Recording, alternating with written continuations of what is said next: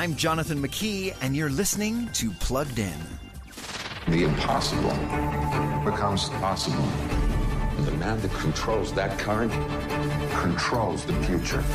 The movie The Current War, which is now available to stream or buy, takes viewers back to 1890, a time when great minds and forward thinking industrialists like Edison, Tesla, and Westinghouse struggled to bring electricity to the world.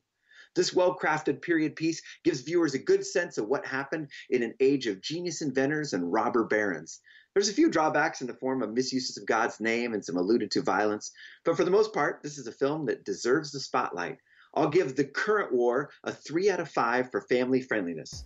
Before you rent, stream, or buy, visit pluggedin.com slash radio, and don't forget to follow us on Facebook and Instagram. I'm Jonathan McKee for Focus on the Family's Plugged In.